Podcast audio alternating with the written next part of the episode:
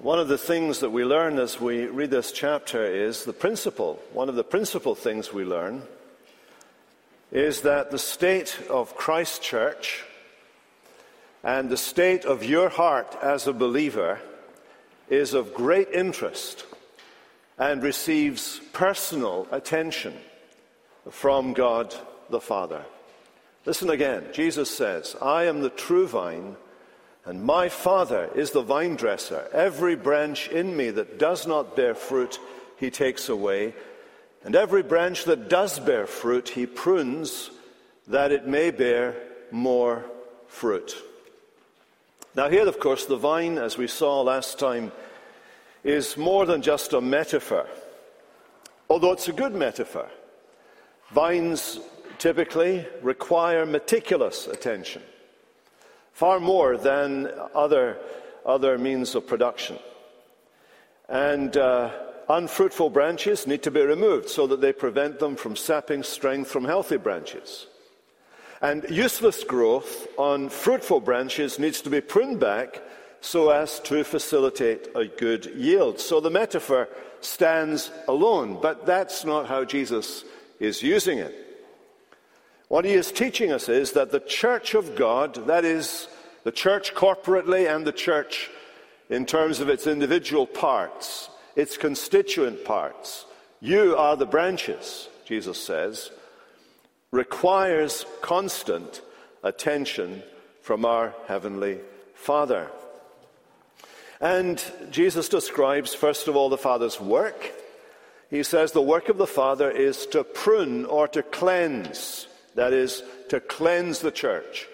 That's a regular feature of the Father's work, is to make the church fit and ready in order to function as the body of Christ, as the work of God, the church of God in the world. And Jesus has illustrated this earlier on in chapter 13. We spent some time looking at that great illustration. We keep referring back to it because it's the prevailing action that guides the rest of the address on this last evening of Jesus' life. And you remember there, he washed the disciples' feet. They thought he was just engaging in an ordinary act, although it took them by surprise, the ordinary act of just washing their feet, because they'd walked through the dirty streets of Palestine to get to their dinner event that evening. But he tells them that, in fact, it was far more than that. It was far more than a physical washing of feet. It was a picture, an example of the fact that he had come into the world to pour out his life to death in order that he might provide them with the cleansing that they needed.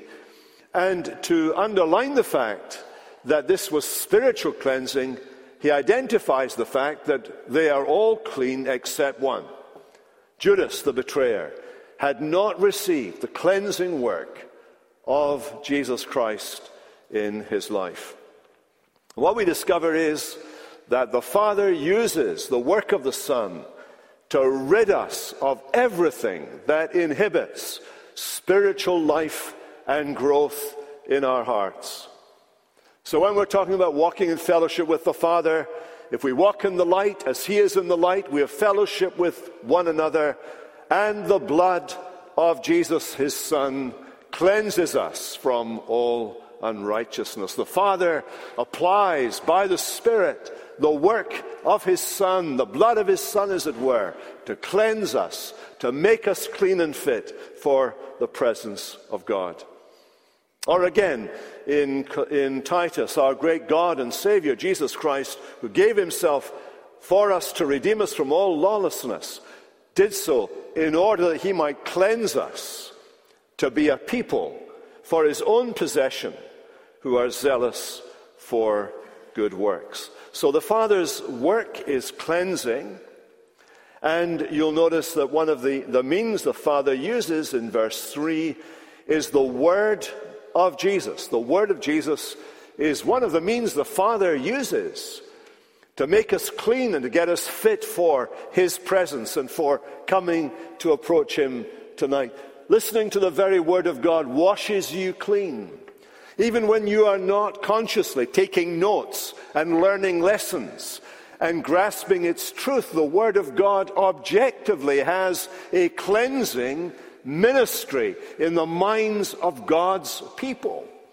You will not be able to take in what I'm going to say tonight, even though this is in this evening service, the sermons are sermons for dummies, as opposed to the morning where you require a bit more effort because you're more awake. So even though it's a dumbed-down sermon for you tonight, which I do for your benefit and for mine because it's less work, the reality is that the Word of God does the work. The Word of God cleanses us. It has objectively an effect upon the people of God, whether they are conscious of it or not, whether they're learning something or not. The Word is doing the work in the people of God. And so he says, already you are clean, that is, those who are left are clean because of the Word that he had spoken to them.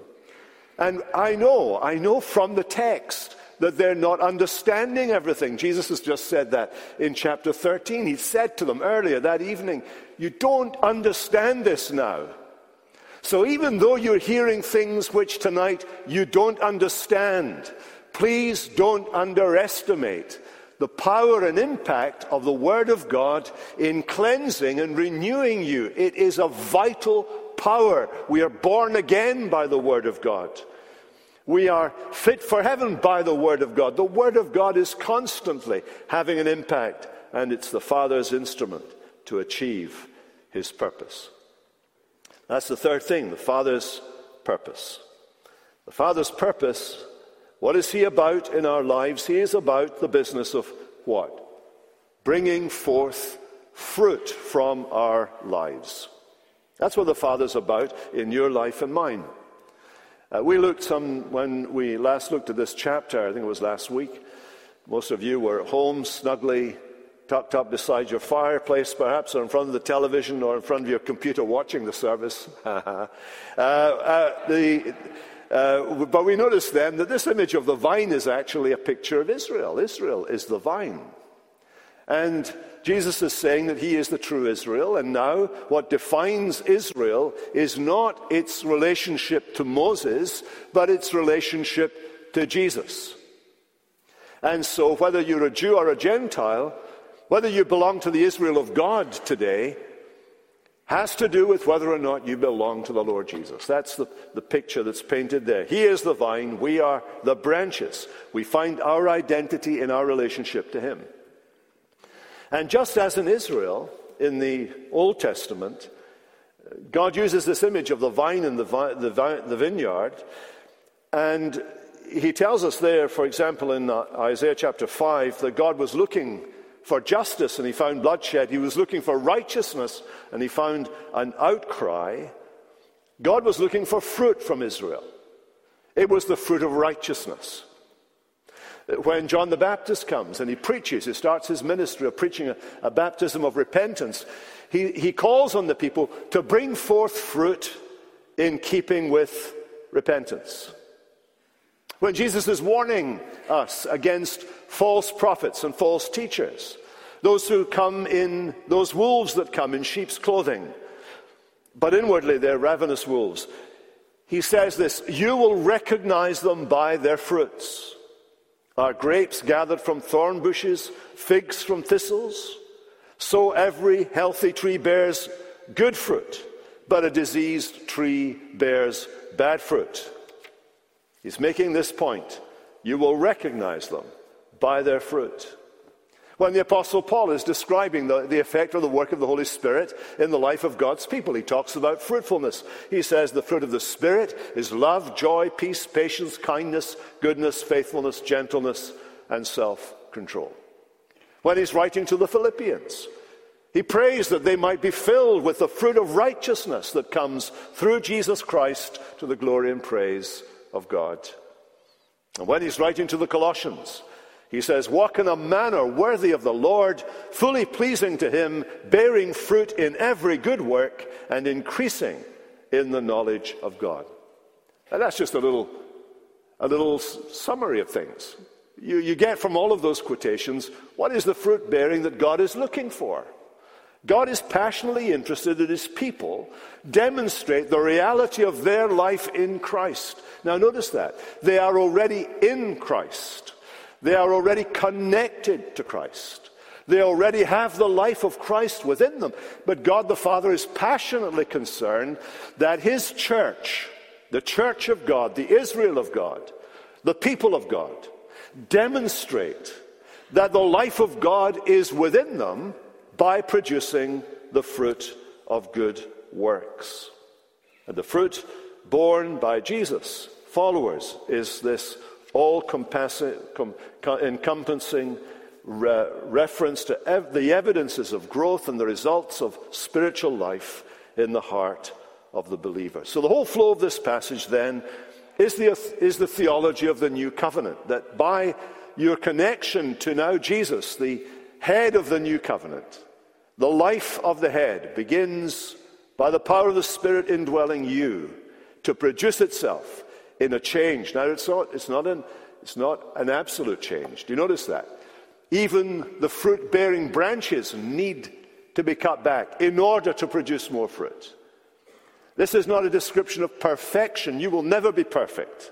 I know you're as perfect as a church gets, but you will never be perfect until we wake up in glory. That's the reality. We live, as Martin Luther described it, simul justus et peccator, at one and the same time justified and yet sinners. That's the reality of the church on earth.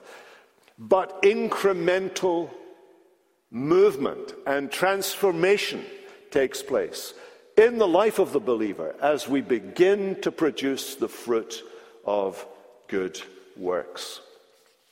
Now, it's important, I think, therefore, as we look back at this metaphor again, and the way Jesus uses it here, is to say this, that it is the work of God from first to last, first of all, to place us into the Lord Jesus Christ. Paul, when he's writing to the Corinthians, puts it like this: He, that is the Father, is the source of your life in Christ Jesus, whom God made our wisdom, our righteousness, our sanctification, and redemption. The Father's business, the Father's delight, is to place you in the Lord Jesus Christ, to unite you to him, so that by being united to him, you might be declared righteous on the one hand, you might be given the Holy Spirit, therefore begin to become righteous on the other hand. Jesus has already said this in chapter 14, verse 20.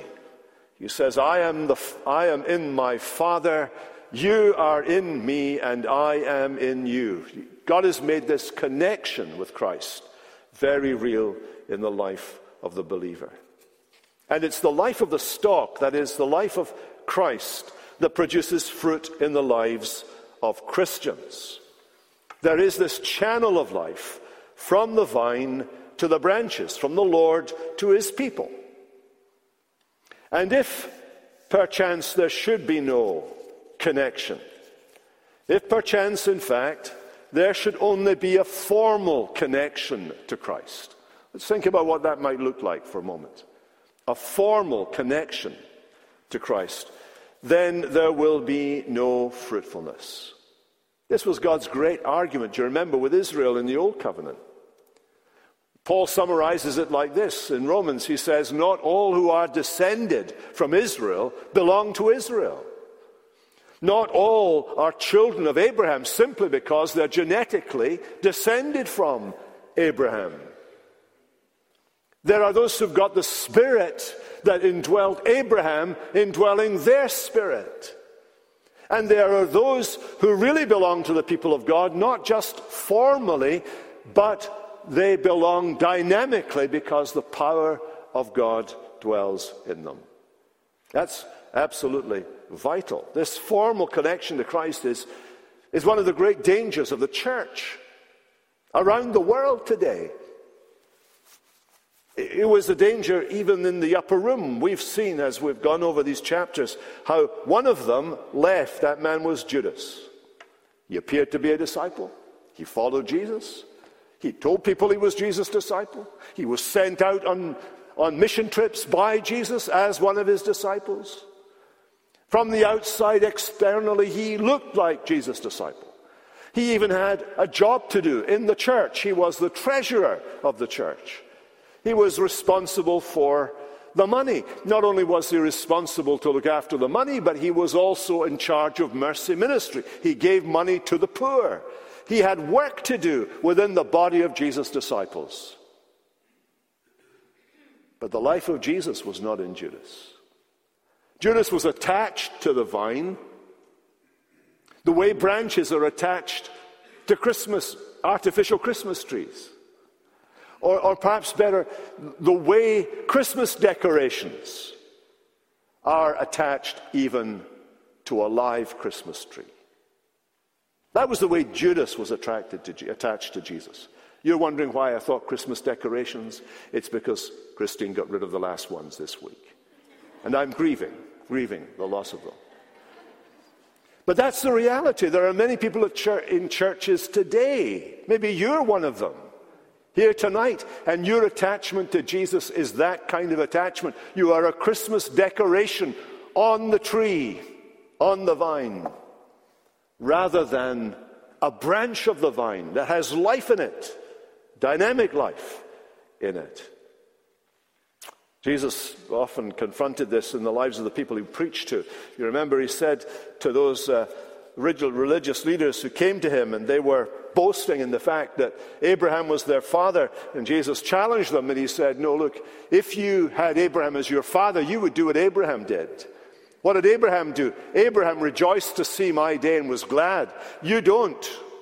You're of your father the devil. In John chapter 8, he talks about those who believed in him and followed him.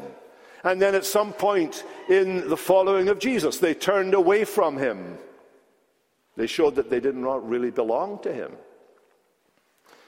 I think it's important for us to know that belief, faith, operates at a variety of levels. It's possible to believe on Jesus. It is necessary to believe into Jesus. When the Apostle John is writing his epistles, his letters later on, he talks about some people in the fellowship that he's writing to, and he describes these people. They were among them. They belonged to the group. And then he says, they've gone out from us, and they've shown by going out from us that, in fact, they never belonged to us. They never belonged. They were among us, but they never belonged. The life of God was not in them. They were artificially attached. They were not dynamically attached. So what kind of union is this? Being in the vine. What kind of union is this? Well, first of all, it's a faith union. Whenever the Bible talks about believing in the Lord Jesus, it actually says believing into the Lord Jesus. Faith connects us vitally to Christ. Jesus is now the focus of God's plan of salvation. He now defines what it means to be part of the Israel of God. So Jews and Gentiles have to believe into the Lord Jesus, and by believing into the Lord Jesus, they become part of God's family because they come to God now in God's terms. Not only is it by faith, but it's by the power of the Holy Spirit. What does the Holy Spirit do? The Holy Spirit baptizes people into Jesus. That refers, by the way, to the beginning of the Christian life. There is absolutely no believer, no Christian who has not been baptized by the Holy Spirit into the Lord Jesus Christ. Spirit baptism is initial baptism. It is the baptism by the Spirit of a person into the Lord Jesus Christ, the placing of a wild branch and the grafting of that branch into the vine so that the life of the vine flows into that branch and it lives. It lives. So if you're a believer tonight, you have been grafted by the Spirit into Christ. And the third thing to say about this attachment, this union with Christ, is that it's by God's gracious choice. Jesus goes on to say in verse 16, "You did not choose me, but I chose you." So what does it mean to be united to Christ? It's a living relationship. Faith is the instrument. By faith we believe into the Lord Jesus. The Holy Spirit is the vital divine cause. He baptizes us into Christ. And the Word of God is the instrument of his relationship with us. You are clean by the Word that I've spoken to you. So you're a Christian then. You're a believer. I'm taking that for granted. And you belong to Christ. What is the Father's interest in you? Let's read this again. Every branch that does bear fruit, he prunes that it may bear more fruit. If God's great passion for you and me is that we become fruitful Christians, producing the kind of good works now that account with God, and can I step back from that for a moment and say this? B.C. and A.D., before Christ, that is in your life, before Christ, your good works count for nothing. They are filthy rags. But since you now belong to Christ, your good works get God's eye and God's commendation. They count with God. Beforehand, they don't count. Now they do count. That's why it's important. The Father is looking for these good works. Now, look at this. Not only does he take away the fake stuff, the dead wood, but he works on those who actually have the life of God in them to produce more fruit. And that involves a painful process.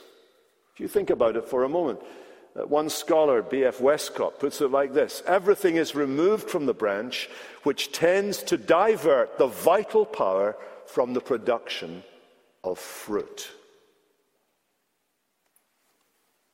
God is more interested in your holiness than in your happiness.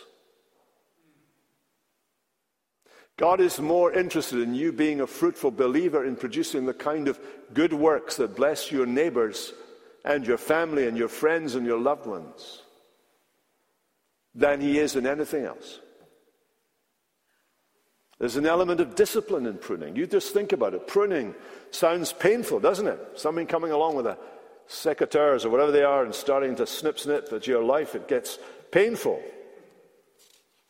And there's no doubt that God can use sorrow and sickness and suffering and loss and bereavement and disappointment and frustrated ambition. He can use those things to do his work of purifying your heart and your life. The writer to the Hebrews says, the Father disciplines us for our good, that we may share his holiness.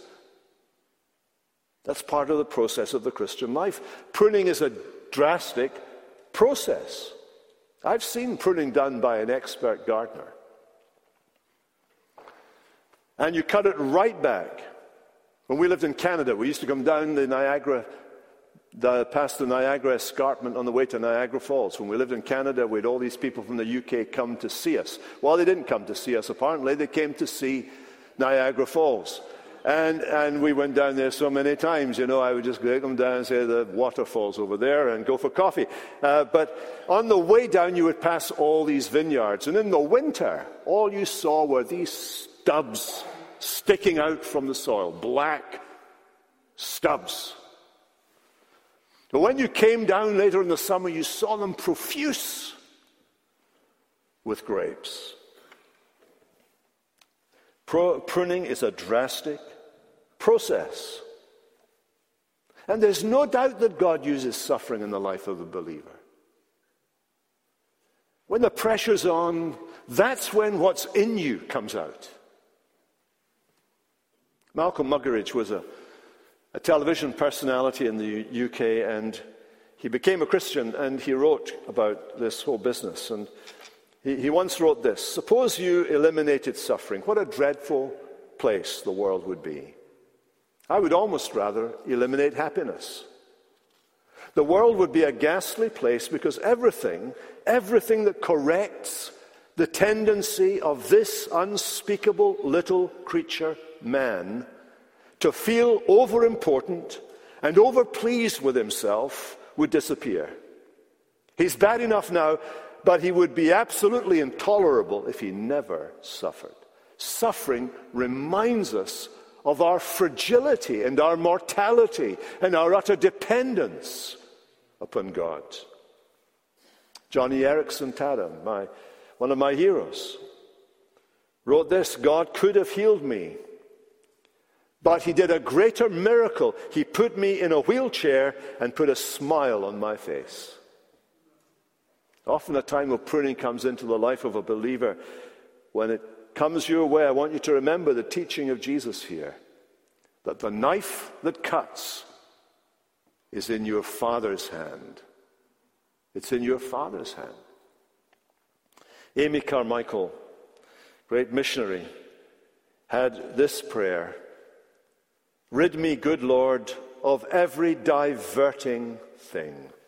And she went on to write this: what prodigal waste it appears to be to see scattered on the floor the bright green leaves and the bare stem bleeding in 100 places from the sharp steel.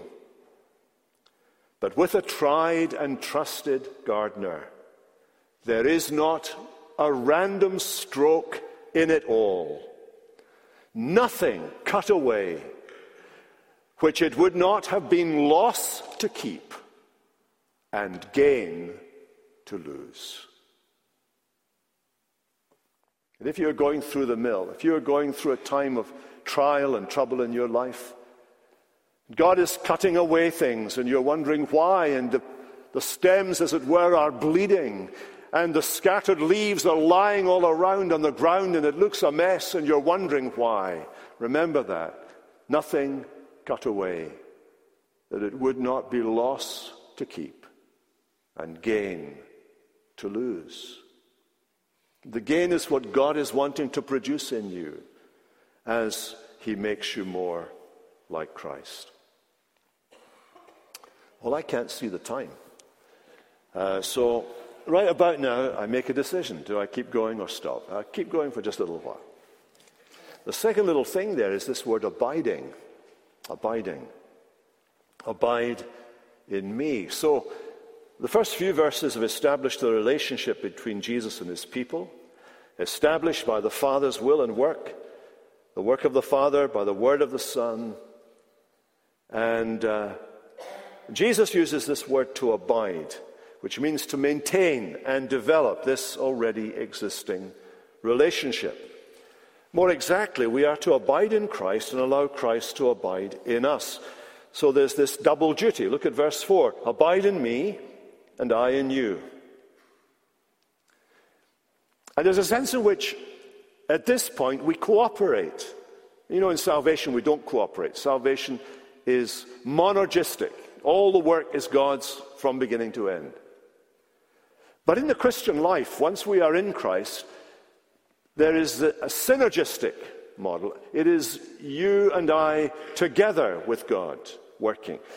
So abide in me, Jesus says. That's our duty, isn't it? And I in you. There's this double thing. We must allow him to be Lord and life giver. We must yield to him control. Look out for his enabling and humbly rely on him to supply our need.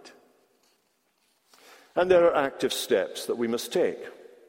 We're to actively press on into Christ against all the tendencies of the world, the flesh, and the devil.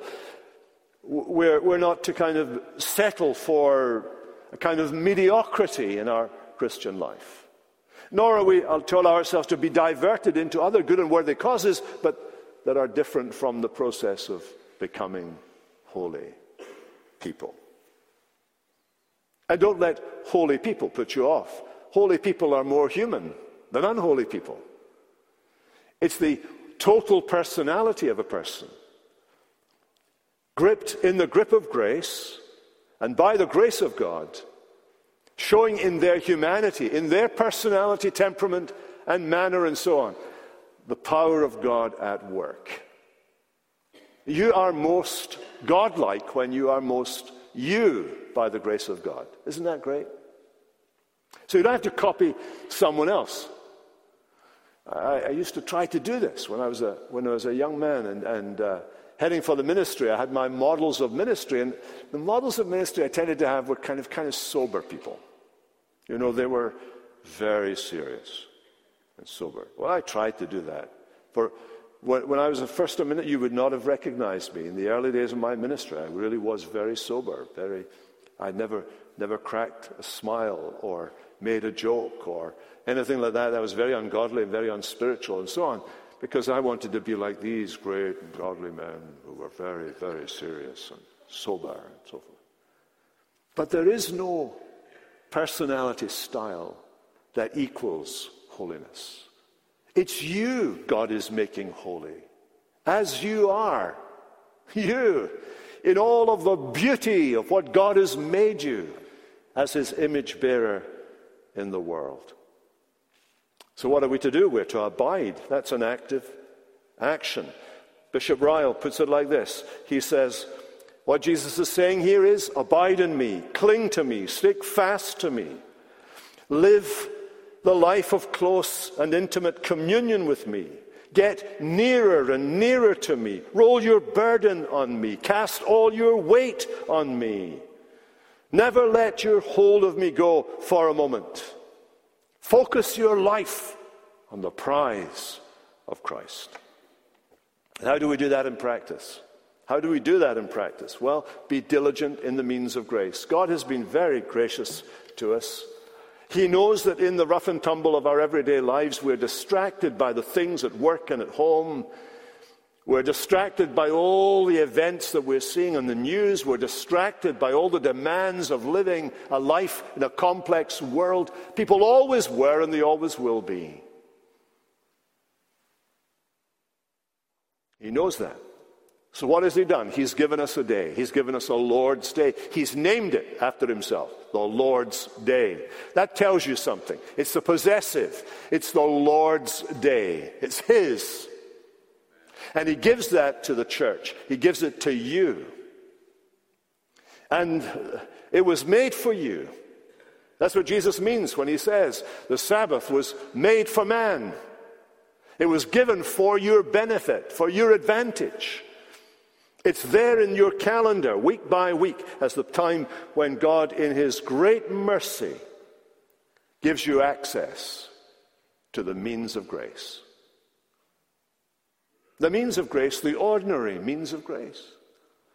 There's no great secret, no great solution, no great esoteric way to become holy. It's the ongoing, steady work of the Word of God among the people of God when they're gathered together as God's covenant community. If I were to say in my own Christian life what has had the greatest impact on me, I would have to say it's being with the Lord's people in the Lord's Day under the Lord's Word. That's had the biggest impact. And the Lord's Day and the Lord's people and the Lord's word are the primary means of grace. Public worship, the word and sacraments, the primary means to make you strong. You see, here's where we get it wrong. You see, some people, they want to inject that really what the Christian life is all about is doing evangelism, or what the Christian life is all about doing mercy ministry, or it's all about having small groups and talking about where you are in your Christian life and so forth, and kind of, sharing your burdens and problems and so forth. And those things are good in their own place, but that is not what it's all about. It's not what it's all about. What sustains you as a Christian? You can do without all of that stuff. You really can. What sustains you as a Christian is the Lord's Day with the Lord's people under the Lord's Word. That is the primary means of grace. Now, flowing from that, of course, there's your daily reading and prayer and so on. And you'll struggle with that from here to heaven. I'm telling you that right now. You'll struggle getting the time for that, being disciplined in that. You'll struggle with that all the way to heaven, which is why God has put in your calendar one day that you can't miss. So this is how we abide in Christ. It's absolutely indispensable to holiness. The Christian is likened to a fruit tree, not a Christmas tree, as I said. And authentic Christian holiness is the visible manifestation of the invisible life of Christ within our hearts. That's what Jesus is saying here. Abide in me and I in you, as the branch cannot bear fruit by itself unless it abides in the vine. Neither can you unless you abide in me. I am the vine, you are the branches. Whoever abides in me and I in him, he it is that bears much fruit. Apart from me, you can do nothing. You can do nothing. You're trying to live the Christian life on your own, you won't do it. You think you can go on, maybe you're watching this by webcast, and your idea is you can get on in your Christian life as a solitary Christian at home watching this webcast week by week, period. No, you can't. It's okay for you to be at home watching this tonight. But if you aren't building into your life normally, when you can and have access to it, the Lord's day with the Lord's people around the Lord's word, the means of grace. Where do we see this means of grace working its way out in our lives? Well, we see it work its way out as we discover that when Jesus says, apart from me, you can do nothing, he meant zero. He meant nothing. You can do your academic work without Christ. You can pursue your career path without Christ. You can start a relationship without Christ. You can marry a partner without Christ. You can start a family without Christ. You can plan your vacation and manage your finances. You can do all of that without Christ. People are doing that without Christ all around us. But you can't be a fruitful Christian without Christ. And you cannot do the good works that bring glory to God without Christ.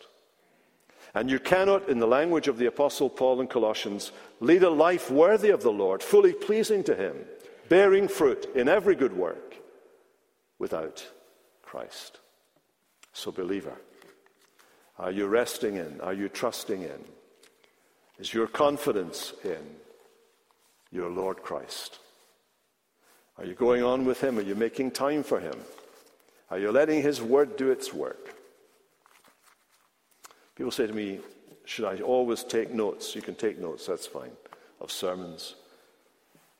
But sometimes you just need to sit back and let the word of God do the work of cleansing, renewing thought and will and heart. Well, let's pray that he does that, shall we? For us and for others, let's pray. Father, we thank you that your word never returns void. It always accomplishes what you send it out to do. That your word in itself packs power.